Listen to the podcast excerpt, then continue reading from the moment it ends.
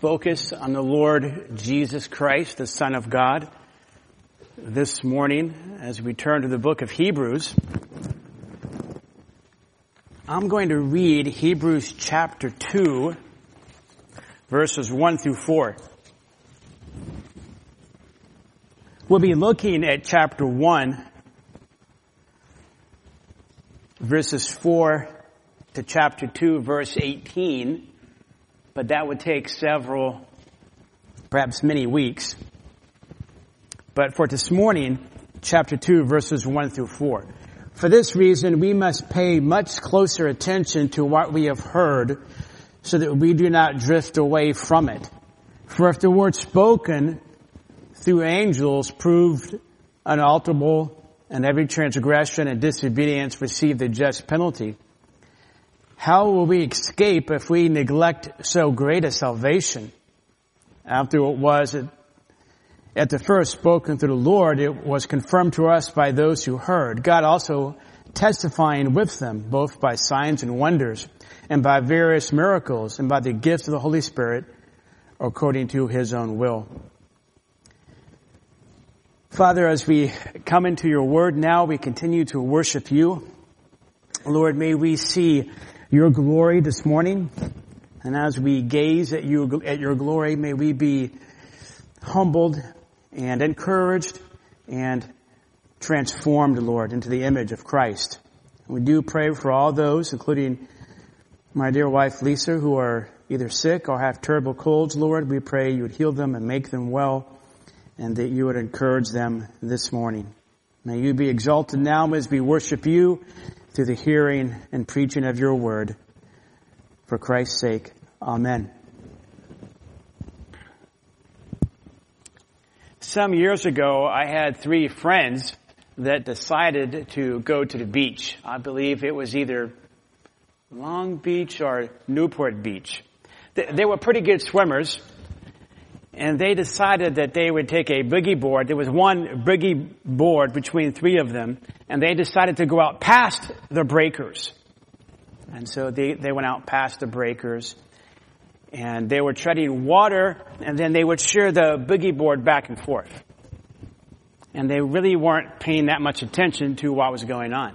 They were just talking, having fun, swimming around, sharing every now and then the boogie board, you know, to have a break from treading water. Well, before they knew it, somehow they had drifted away, got caught in some kind of riptide that was not just going down the beach, but out. And they ended up being way, way, way, way out in the middle, not in the middle of the ocean, but almost in the middle of this shipping lane. Well, pretty soon they began, this is a true story, they, they got tired. And the amount of time that they were sharing the boogie board, you know, increased and it was quickly being passed back and forth. And they thought, they, they are believers, they thought that they were going to drown. When they began to wave their hands and after about 10 or 15 minutes, a lifeguard came on a big long surfboard and with a couple of life vests to save their life. They, they really weren't paying attention and they just drifted. And they almost drifted into destruction. It seemed like they were just casually having fun, but because they weren't paying attention, they almost lost their lives. True story. They have never done that again, ever. it's not wrong or bad to go past the breakers in an ocean. I've done that many times. But if you're not paying attention, even if you're in the Atlantic Ocean, even if you're in the Gulf, you're not paying attention, you can get caught in a tide or current and be swept out to sea. Drifting at times can be dangerous. And here we're seeing in our text, really chapter 1, 4 through 218, but especially 2, 1 through 4, is that if we're not careful, drifting can be dangerous. You can look at chapter 2 verse 1, so that we do not drift away from it, drift away from the gospel, drift away from the gospel of the Lord Jesus Christ. These believers that were, at least professing believers, that were in this congregation that the book of Hebrews is written to, were in danger of not purposefully, but in a sense, accidentally drifting away, moving away from Christ. It could be true of us that, and I'm sure that you know of some individuals that they did not purpose to move away from Jesus. It wasn't in their mind necessarily, I'm going to step away from Christ. But over a period of time, they have drifted further and further away from Jesus Christ. It, it could be true of you. That in your heart, maybe not the location of your body, you're here this morning, but maybe in your heart and your mind, not necessarily that you planned it out, but through a, a series of temptations and steps and choices and neglect, you've, you've moved further away from Christ. Even in our passage, it talks about neglect in chapter 2 verse 3. How will we escape if we neglect so great a salvation?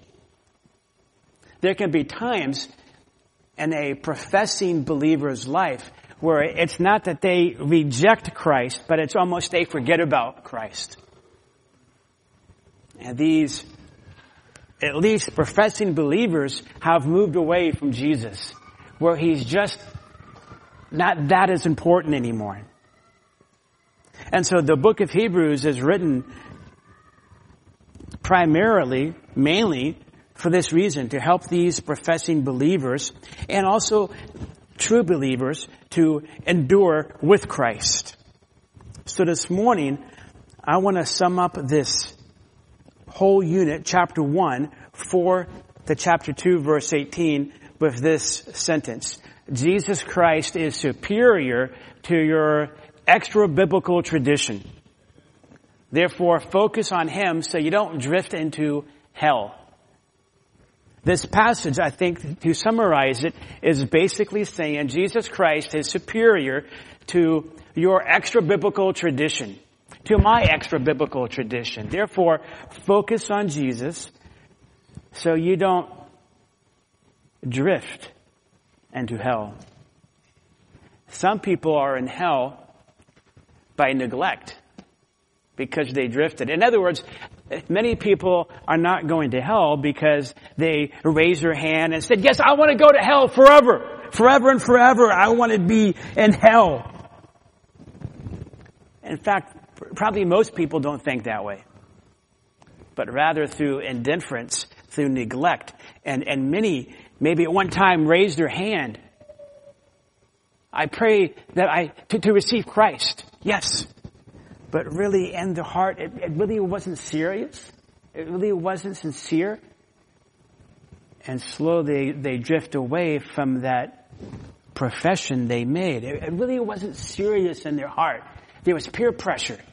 Then the peer pressure changes from being a Christ peer pressure to being a worldly peer pressure, and Christ is forgotten about. And we have to be careful because Scripture says those that endure to the end will be saved. It's not that we reject, that we reject once saved, always saved. If you're saved, saved means you're saved. He that began a good work in you will perfect it unto the day of Christ Jesus. Salvation is forever. But if you are saved, that salvation is so powerful, it will enable you to endure. One of the ways that we endure is that we focus on Jesus Christ, the Son of God. Now this focus, if you've looked through binoculars or a camera or even a sight, you have to, you have to focus it. You, you have to turn it. As you look around, you have to refocus binoculars. Even a cell phone, when you're taking a picture, you know, you, you put your two fingers on it and you move it around and you go over here, you might refocus it, trying to get it really sharp this passage that we look at is calling us to focus on Jesus Christ being superior to extra biblical tradition, being superior to, to anything and, and anyone. But there's basically some focus adjustments that need to be made. On our lives and even with this text. So the first focus adjustment that I want us to consider is this. focus primarily this morning on the intention of this text. The intention of this text. It's one of the ways that this morning we need to focus is what primarily is this text saying to you and to I? What, what primarily is the Spirit saying? And we've already stated it, but we can state it even this way. Adore Christ above religious tradition so that you don't wander into apathy? Or what impresses you most? For these professing believers, there was a temptation to be impressed more with angels than with Jesus Christ.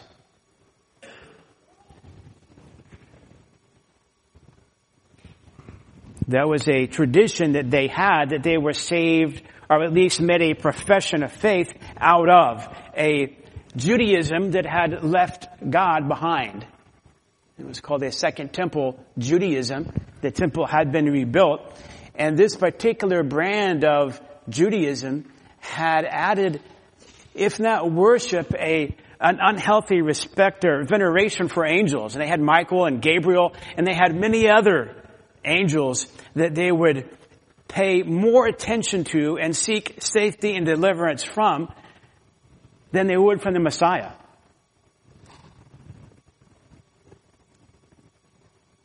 So first, as we consider what this text, what it's really saying to us, I want us to understand the, the text intention. And so just look at the text with me.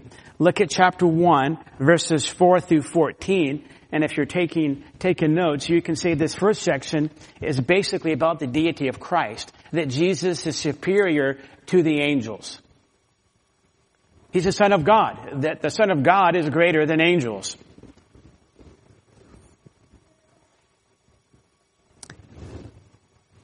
And then the second section is 2, chapter 2, verses 1 through 4, which is a bridge. It's a type of a, of a bridge that's connecting chapter 1, 4 through 14, and chapter 2, 5 through 18. And this second section here is basically the first exhortation. Don't drift away. Pay much closer attention. Don't neglect such a great salvation. We'll look at that some this morning and then much more in depth next week. But you can see the third section, chapter 2, 5 through 18, is about primarily the humanity of Christ.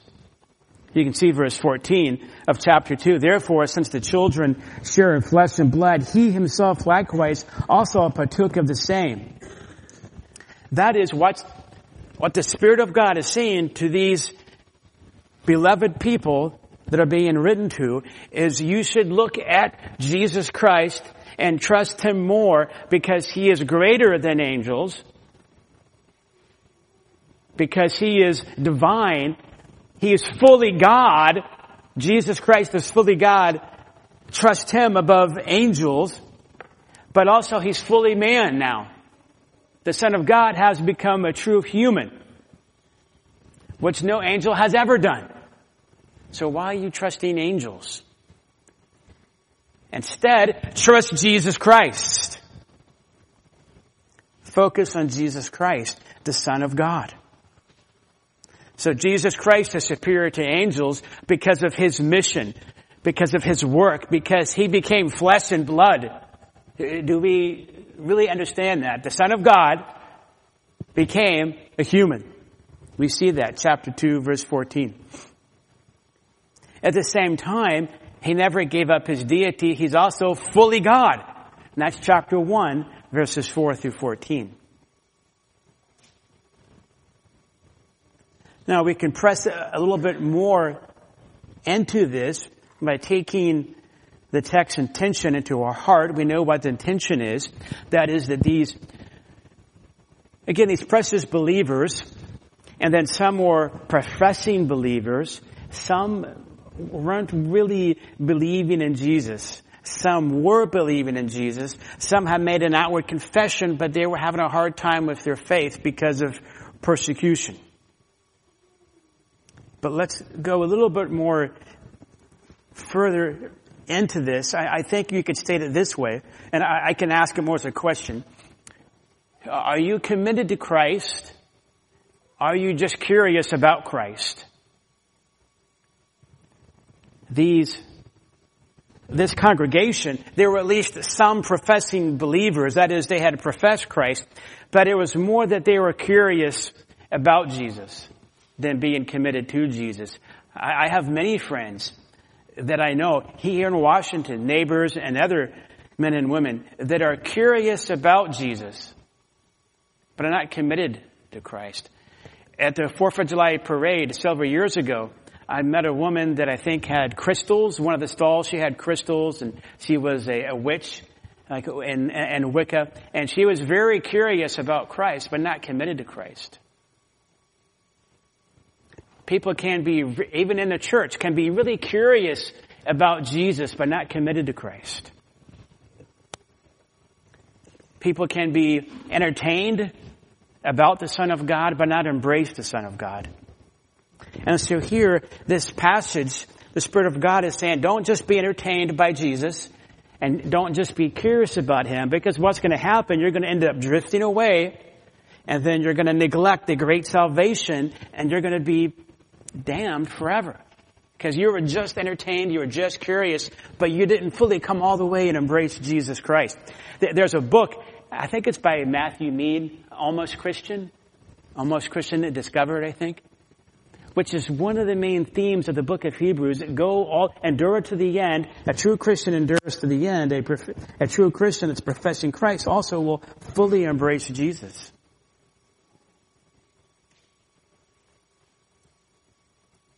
Now, you might say, why though you've mentioned several times Jesus is superior to extra biblical tradition, and we don't find that phrase or those words in the text? Well, I have mentioned that it does talk a lot about angels. You can see in chapter 1 and in chapter 2, both sections talk about angels. You can see chapter 2 verse 5 is still talking about angels. And then chapter 3 begins to talk about Moses and Joshua and the Sabbath.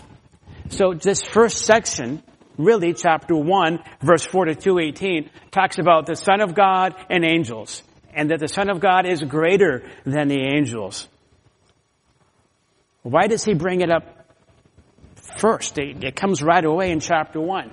Because there were these believers, apparently, when you read the book of Hebrews, uh, it seems to be certain, they were saved out of this Judaism that had forgotten or neglected or denied the true God of the Old Testament. And they had crafted a type of their own religion, but part of this religion was almost Gnostic in some ways, in a sense where Gnosticism could have a type of angelic, semi-divine beings between man and God. Well, Second Temple, that is the Jewish religion of the day and age of the apostles, believed something very, in a very similar fashion. And so they would ascribe more attention to angels than to the, the Messiah. I mean, today I've had friends, I, have had relatives pray, Tom, I'm going to go off into war. Please pray that Michael, the God, the, the angel of war, would protect me. I've heard former generals and politicians pray to Michael, the archangel. And that type of theology had, or at least was, tempting and infesting some of these men and women that were part of this congregation and that had at least verbally confessed Christ. Now remember, and we saw this earlier in chapter 10, I won't go over there and read it, but just so you know, it's, it's in chapter 10, I believe, that there were believers from the congregation that had been imprisoned. Other believers were going and visiting them. And the ones that were in visiting, that, that were visiting the other believers in prison, some of them were being persecuted and having their belongings stolen. Maybe even themselves are being put in prison for visiting believing prisoners. And so there very well could have been this voice, maybe in their own sinful flesh, maybe from friends and relatives. You, you professed Christ and you became a Christian and you left our Judaism and now what's happened to you? Is life better off for you now? Do you, have you forgotten about Gabriel and Michael and there's a whole list of angels? You, you, you don't call on their names anymore and what happened to you? Now you're suffering. You've given up your faith and your family. Judaism. An unbiblical Judaism. For this Jesus. And now you're in prison and you've lost your home. Maybe you should think about coming back. Come back home to this. Come back home to your own culture, to your own religion. And so they were being tempted to hang on to Christ, but yet at the same time, you know, the current sometimes is strong. Have you ever tried to go against a riptide? Have you ever tried to swim upstream a strong river? I, have been in the Snake River trying to swim the other way. Almost any river, it, it's very difficult. So these beloved people were, at least some of them, were beginning and were drifting away from that original confession in Christ. And my, my temptation is to say, how could they do that? They were losing all that they had. They were losing their home. And friends and family were being imprisoned. Where is your faith going to be when your friends and family are put in prison and you lose your home?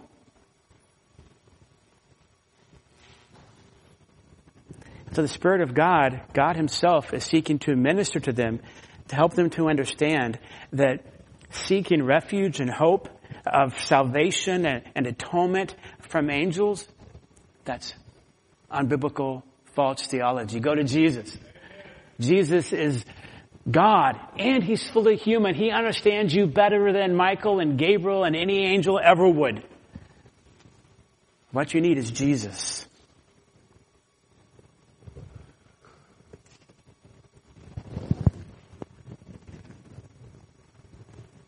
Therefore, again, focus on Jesus Christ, the Son of God. So that's the first focus uh, adjustment that we make. We understand the, what the text here is broadly about, and then we can understand this a, a little bit more, and then we're going to look even more in depth in chapter 2, verses 1 through 4. But right away, we need to understand that this extra biblical tradition for them was almost this angel worship. But the question is, what is it for you and I?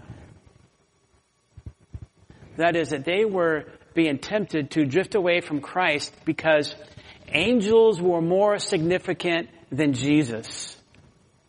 That was the,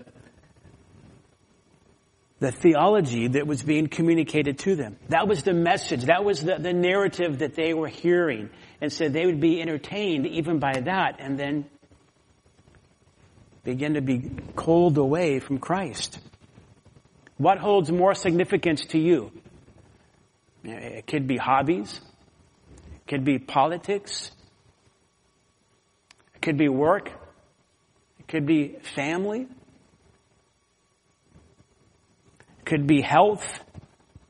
But nothing and no one is more significant than Jesus Christ, the Son of God.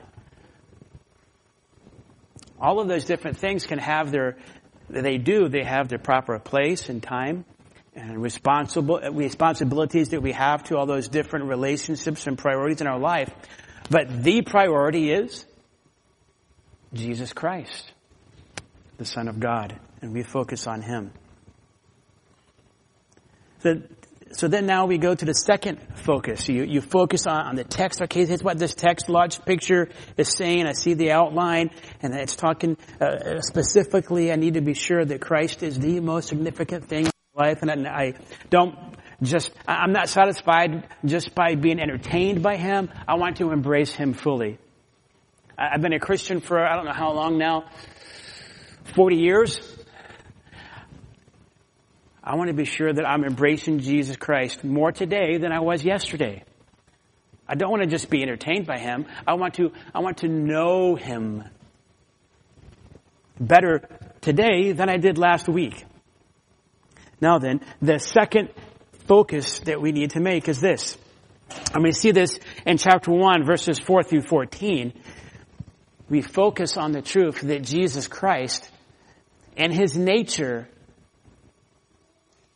is more awesome than any elite spiritual being. Is the way I, I think that these beloved people in this congregation would have understood what the Spirit is saying to them. And, and their minds, how they have been taught since they were kids, is the cherubim, the seraphim, Michael, Gabriel, they're your protectors.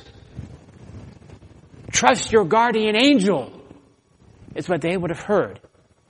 Something similar to that. Rely on them. Depend upon them. You need to get to know them.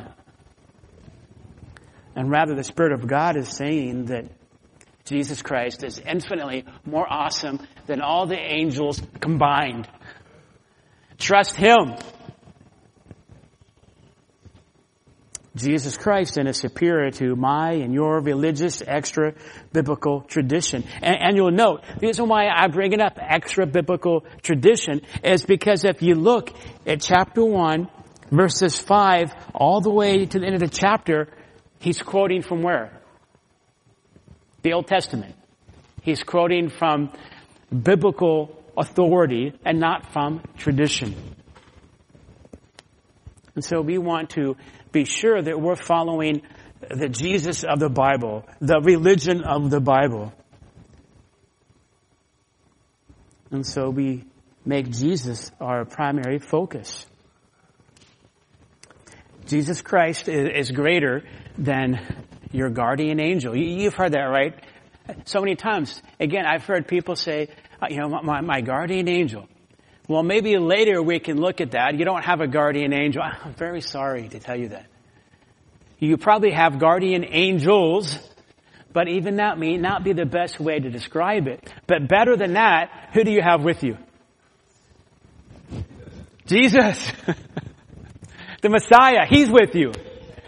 And so that is what the Spirit of God is communicating to these dear beloved people, is that there, there are angels, they're real, they're powerful, they're ministering spirits. You can see that chapter 1 verse 14. But even better is Jesus Christ, the Son of God.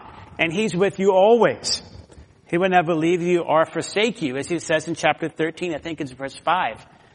And therefore, don't fear not having lots of money in the stuff of life, because you have Jesus. In fact, when you look at this passage, this is a great passage to use with cults. If you have a cult that comes to your front door and they say, but Jesus is called the Son of God, He's not God. Well, it says in Hebrews 1-8, but of the Son, He says, your throne, O God, is forever. So God the Father says to the Son, you're God.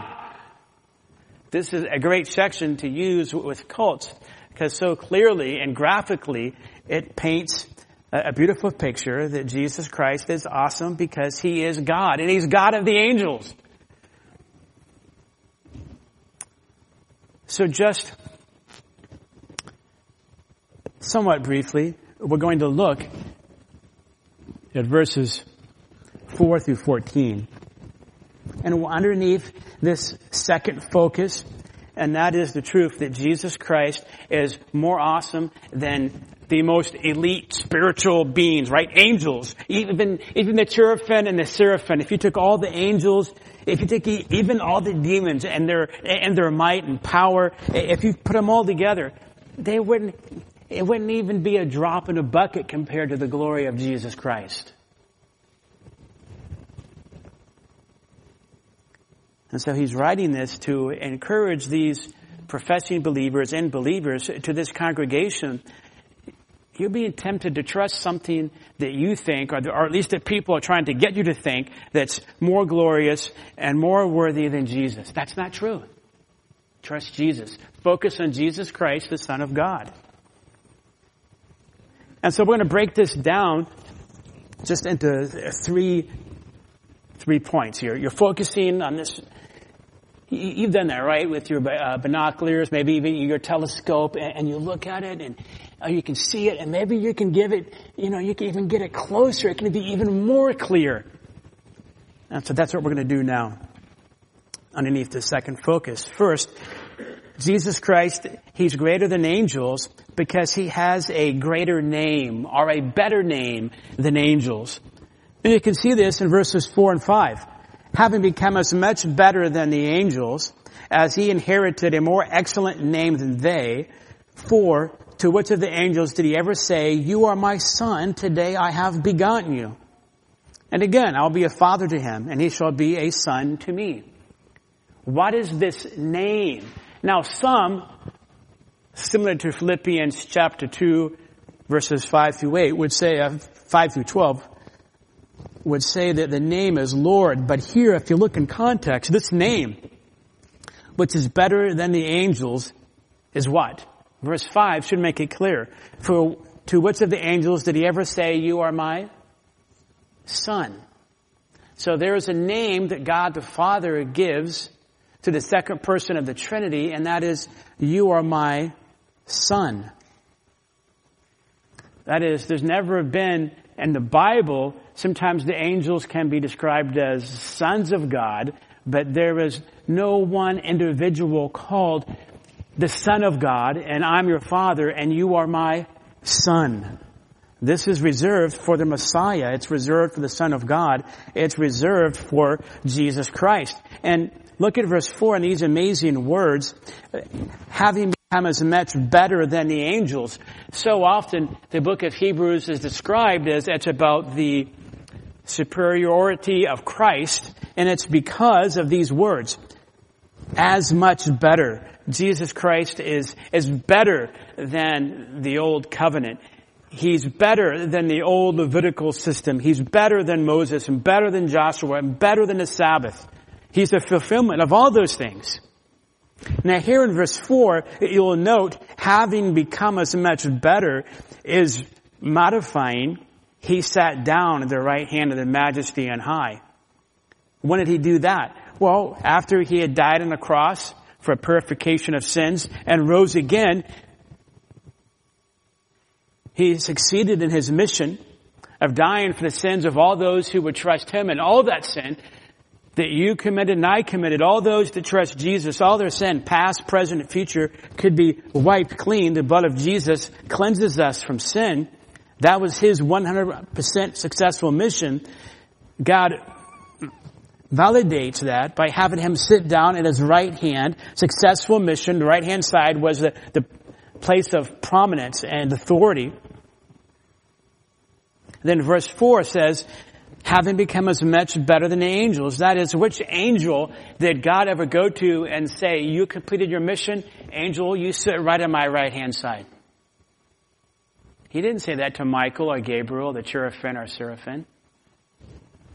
But he says that to the Son. So place your mind and place yourself in the context of these believers that had grown up in a type of Judaism that really paid way too much attention to angels and rely on them for safety and, for protection, maybe even somewhat for, for, atonement.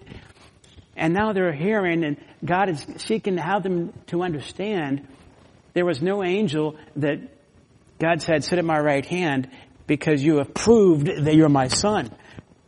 No angel was ever called son and that I will be a father to him. Now, when it says in verse 4, as he has inherited a more excellent name than they, it's not that he was never the Son of God before, but rather it's that his resurrection proved that he was Lord and God. Proved that God the Father received his just and full and perfect atonement for sin. And then when Christ rose again from the dead, conquering sin and Satan and death and satisfying that full wrath of God, it verified, according to the Psalm 2.7 that he's quoting, you are my son, today I have begotten you. That resurrection proved and validates that Jesus is who he said. He is the great I am.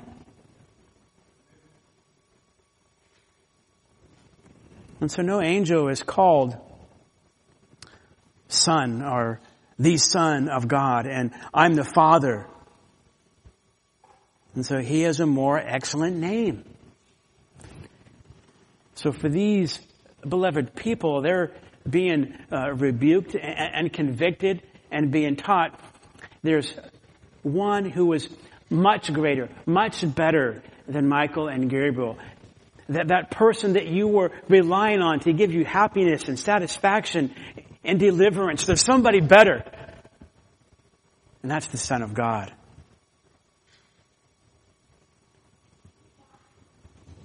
Now, he goes further. And that, not just that Jesus Christ, the Son of God, is given a better name, Son, and he proved it by his death and resurrection and, ascension and coronation, sitting at the right hand of God the Father. No angel is there at God's right hand on the throne. Additionally, secondly, Jesus is worshiped by the angels. The angels worship Jesus. So why are you seeking to almost worship angels when actually the angels worship someone greater than them? Shouldn't you worship the one that they worship? And that is the Son of God, that is Jesus. Verse 6. And when he again brings the firstborn into the world, he says, let all the angels of God worship him.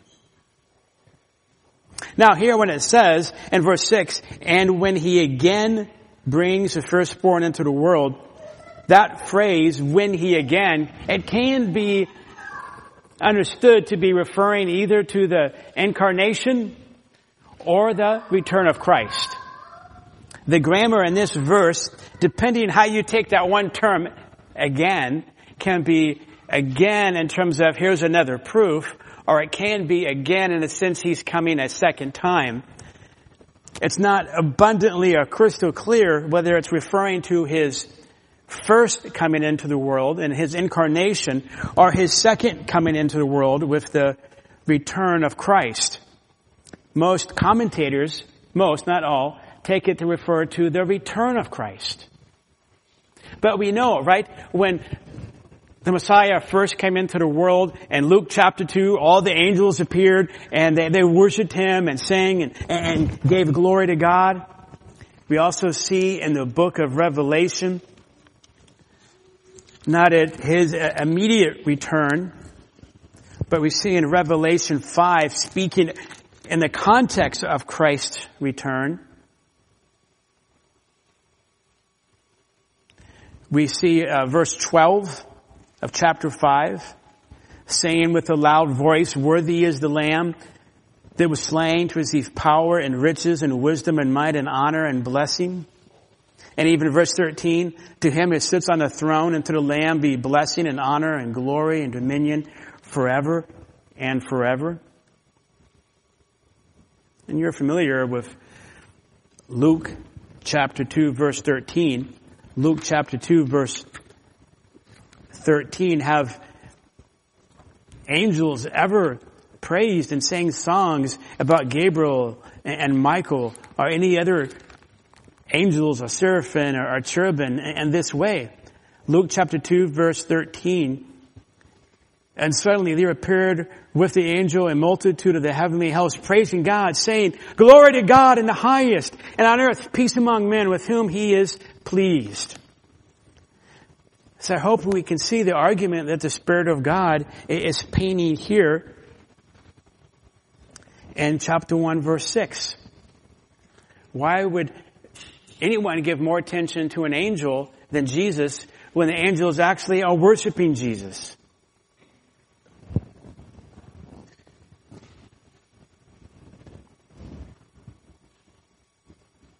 Further, and this is where we'll spend uh, the remainder of our time. First, we said that Jesus Christ has a better name. He's called Son. Second, the angels actually are worshiping the Son. They're worshiping God the Son. They're not worshiping the cherubim and the seraphim. They're not worshiping themselves. They're not worshiping Gabriel, Michael. Michael. They're worshiping Christ. Third, is that basically the Spirit of God uses these remaining verses in chapter 1 to say that Jesus is the God King. Jesus is the God King. He's King and He's God. He's, in fact, Yahweh. He's the King of the entire universe and He's Yahweh. So why would you pay so much attention to angels? Rather, focus on Christ, the Son of God, who Himself is God and the King of the universe. Note this in verse 7 and 8. You see in verse 7 and it says of angels he says, and then verse 8 says, but of the Son he says. The, he, the, not the Hebrew, the, the Greek here can stand out a little bit more and it uses this technical phrase, men, M-E-N, and day, D-E. And you could even paraphrase it like this. Verse 7 would have the men, verse 8 would have the day. You could say, and of the angels, he says this. But on the other hand, about the Son, he says this. It's one of the New Testament Greek ways to make a distinction or a contrast and to make it very emphatic. Of the angels, he says this. But of the Son of God, he says this. Well, what is he saying about the angels? Well, note in verse 7, he makes his angels winds and his ministers a flame of fire. So at least two things. He makes. He made them. God made him. The angels of God worship him, verse 6. And of the angels, he says, who makes his angels winds and his minister a flame of fire. The angels are created beings comparable to the elements here in this text, wind and fire, even the, the word for spirit, both in the Old Testament and in the New Testament, one of the meanings can be wind.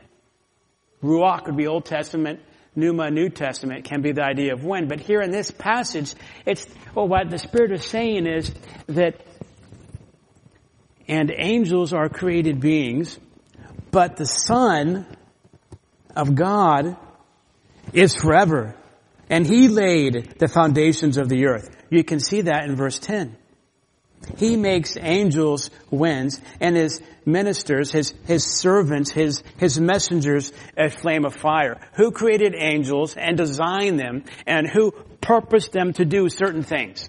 Who was that? Again, was it Michael or, or Gabriel? Was it the cherubim and the seraphim that made themselves? No, of course not. And so why are you paying attention to this extra biblical tradition. Don't run to these angels, run to Jesus Christ. And then he goes in depth and listen to the things he says about the Son of God. And this is again, this is in contrast to the angels that he has made and he has designed and purposed to do certain things. But about the Son of God, about Jesus Christ, he says, your throne, O God. So first, God is addressing God the Son as God. Does God ever address the angels as God? No. Of course not. Never. Does God ever address the angels in terms of angel, your throne is eternal? No. Never. Ever. But here in this passage, he's saying the Son, the Son of God, is God himself. You can see it there in the text. God addresses God the Son as God and even does it with what's called evocative. You see, it says, Oh God. You know, when you're excited, you might go, oh. Sometimes, you know, Lisa, she's not here. I can talk about her a little bit. But when she gets excited, maybe a present, maybe even I walk into a room or we're driving, she can be very exuberant. Oh, ah, yes, yes, hallelujah. That's what this oh before God is. It's this, this passion that's coming out. So this is a passionate statement by God to God the Son saying, yes, God the Son, you're God on the throne forever. Does God the Father ever talk that way about anybody else? Any other spiritual, physical being or object? No. Jesus Christ is the Son of God and He is God Himself. And then He even talks about His, His rule, His kingdom. And the righteous scepter is the scepter of His kingdom meaning that he, he'll reign forever and ever on the throne of God because he himself is God and he'll do it with perfect righteousness. I think this is saying that the righteousness of God is the righteousness of God the Son. And his kingdom's gonna overflow with God's righteousness because he himself is God and he has the same character of God. And that's why verse 9 says, you have loved righteousness and hated lawlessness. And he's quoting from the Psalms. And then again he says, therefore, God, and for this reason, God, your God has anointed you. Does God have a God? God's God is who? God. Who does God worship? It may be a strange way to think about it, but if God worships anybody, it's who? Himself.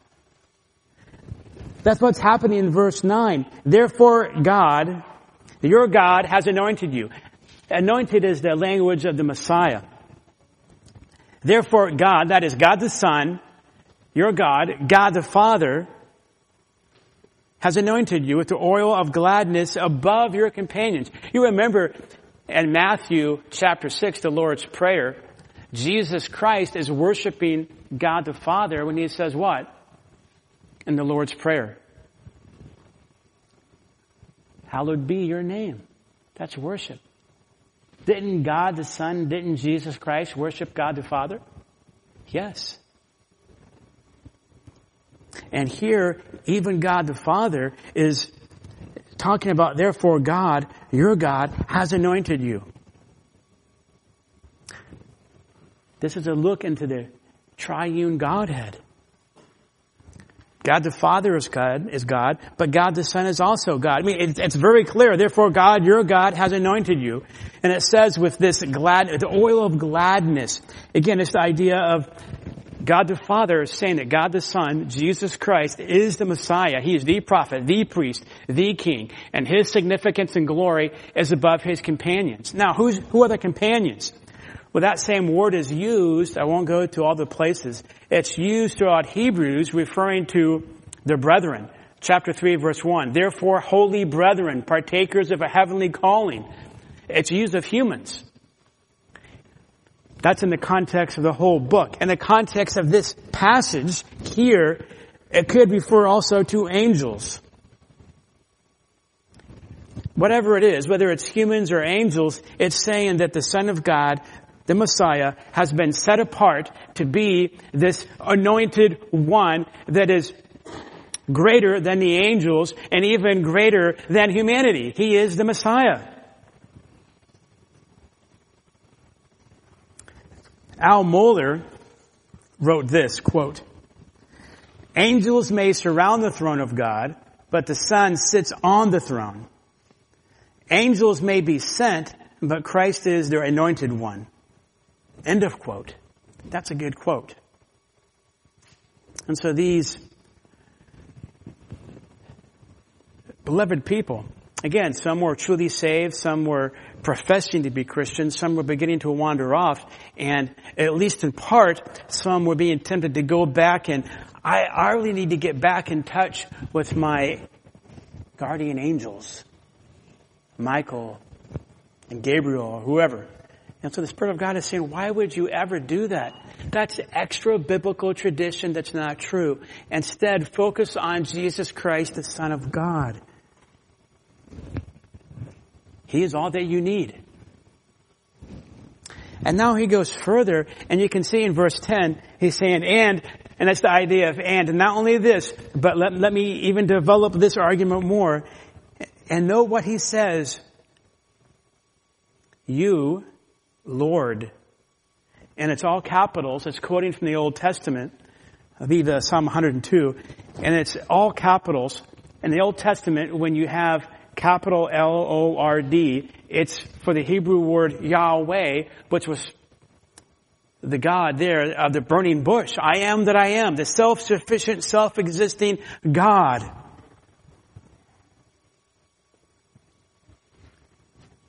And look at verse 10. It was this God that laid the foundation of the earth and the heavens and the work of your hands. They will perish, but you remain. They will all become old like a garment. And like a mantle, you will roll them up. Like a garment, they will also be changed, but you are the same, and your years will not come to an end. Remember back to verse 7. Of the angels, he says, God purposed, designed, created the angels but it is the Son of God who is Lord, who is Yahweh, whom verse 2 and 3 says that the world, the whole universe was made through Him and is sustained by Him. He created the very foundation of the earth and the heavens, the, the biggest star that we know of in the universe. I, I, think there's one that we found now that's bigger, but it is Betelgeuse, and you could put like 500 of our suns inside of Betelgeuse, right?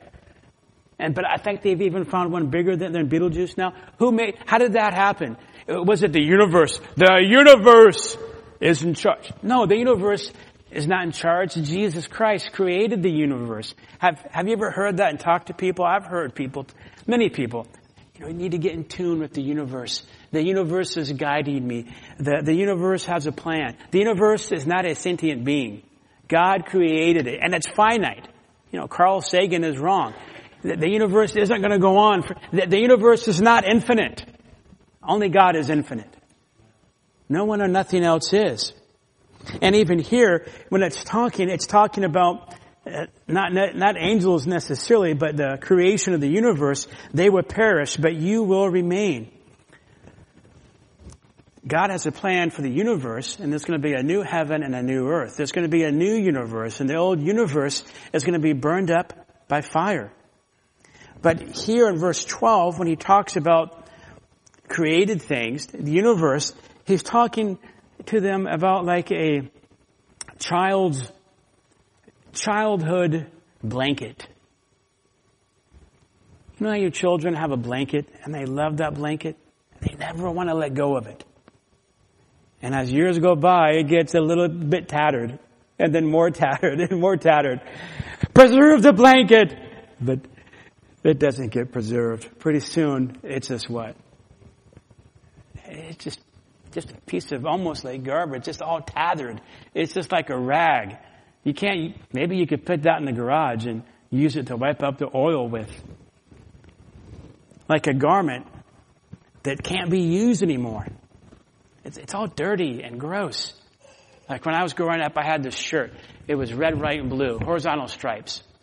I never wanted to take it off. I wore it for weeks. My mother, I think, got mad at me, but eventually she got to the point was, okay, wear it all the time. And then pretty soon, oh man, it was bad. It stunk, it had holes, it was ripped, and then it just went into the garbage. Because it's finite. And so the Spirit of God is saying the whole universe, the, the, the universe is not God. It has a set time and it's going to one day end and it's going to be tossed away like a used up old tattered blanket. But God and the Son of God is self-existent and He never changes and His years will not come to an end. He is everlasting and eternal. And then verse 13, he says, he adds this in closing. To an angel, has he ever said, sit at my right hand? And I'm going to conquer all your enemies until I make your enemies a footstool for your feet? Has he given that kind of promise to any angel? No. Only to the Messiah. Only to the Son of God. And he says in verse 14, angels are spirits that have been designed to serve and especially to serve believers. They exist primarily, at least in your relationship to them, to serve you. Why are you worshiping them? Why are you giving them more respect and attention to Jesus Christ?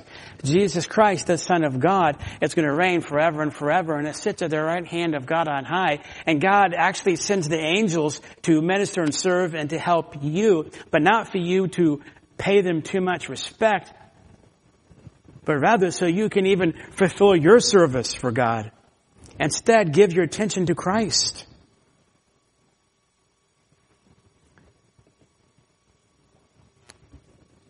And note he says in verse 14, are they not all ministering spirits rendering service?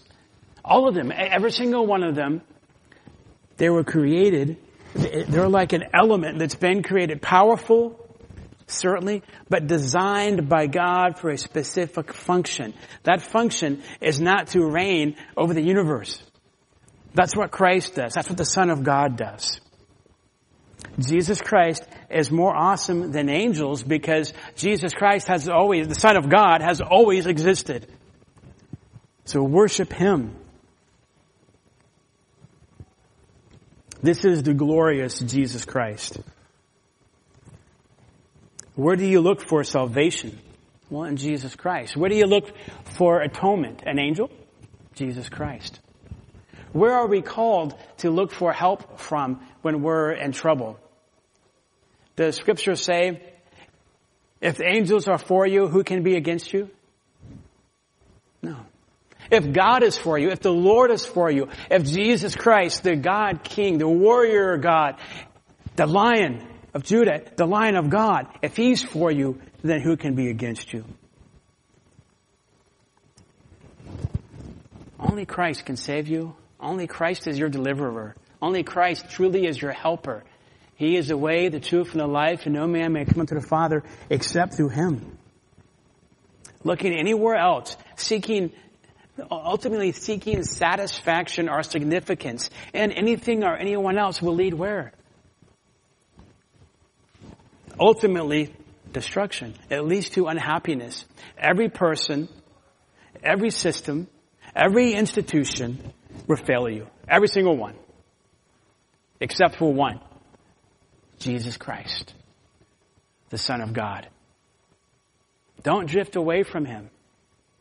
Focus on Jesus Christ, the Son of God. So start tomorrow. Sometimes you hear that people like to train in the morning. That's great. So start tomorrow. Start today. Train your mind.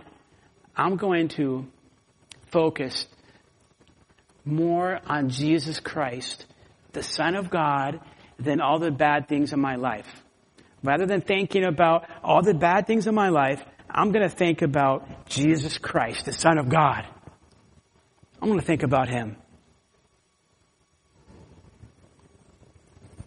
Focus on Jesus Christ, the Son of God. Don't drift away from Him. Don't neglect the great salvation that you have in Christ. Lord, we thank you for this word. We thank you for this reminder. Lord, may we, by, by grace, glue ourselves into standing in Christ. We stand in Christ. We stand in this grace, by grace, for your glory, but Lord, may we stand in Christ, always confessing you as our Lord and Savior. We give you the glory, Jesus, and we praise your name. Amen.